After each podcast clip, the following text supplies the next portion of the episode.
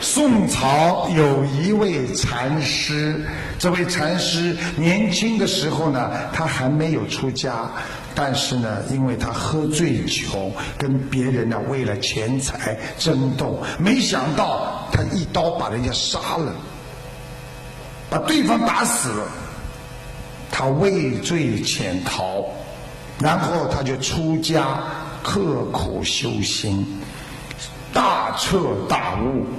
每次说法都有几百个学生聆听他的法音，都有很多很多的学生啊，在七十几岁的时候，都有啊，有一天他突然沐浴之后，他就深坐。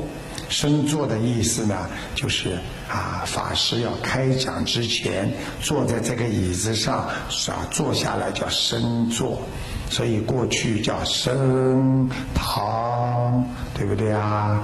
我教你们一点。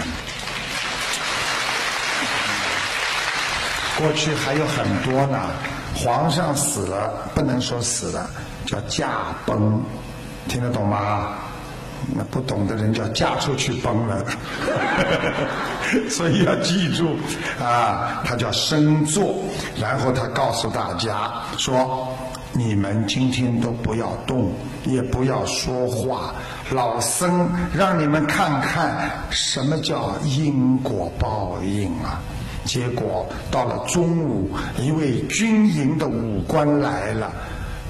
到了这个庙里拜拜佛，突然看见他坐在那里，马上拿出弓箭就要射他。这个时候，禅师跟和尚说：“老僧已经等你多时了。”这个时候，武官才惊讶的说：“诶，我不认识你，为什么我就想杀死你呀？为什么我就有这种欲望，想把你射死啊？”禅师说：“欠债还钱，欠命偿命，因果不爽，请你下手吧，不必迟疑。”端坐在椅子上，这个时候，这个军官突然之间感觉很奇怪，就要问那个法师了：“我从来不认识你，你为什么会今天这样？”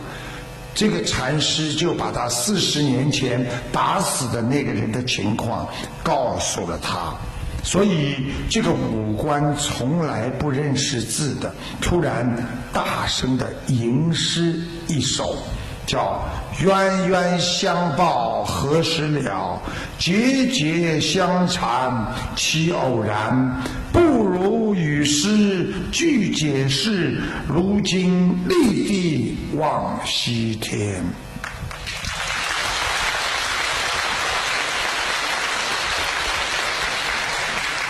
这说明一个人必须懂得因果，懂得报应。不管你今生修为多高，功德有多大，均是逃脱不了因果定律的。因果报应，只有在彻底醒悟、绝不造因、造新业，才是唯一的解脱之道啊！台长就是解释了一个问题，告诉你们。很多人说，为什么我天天在做功德，天天在布施，我付出了这么多，为什么我还在受苦？菩萨呀，你开开眼，为什么不救救我呀？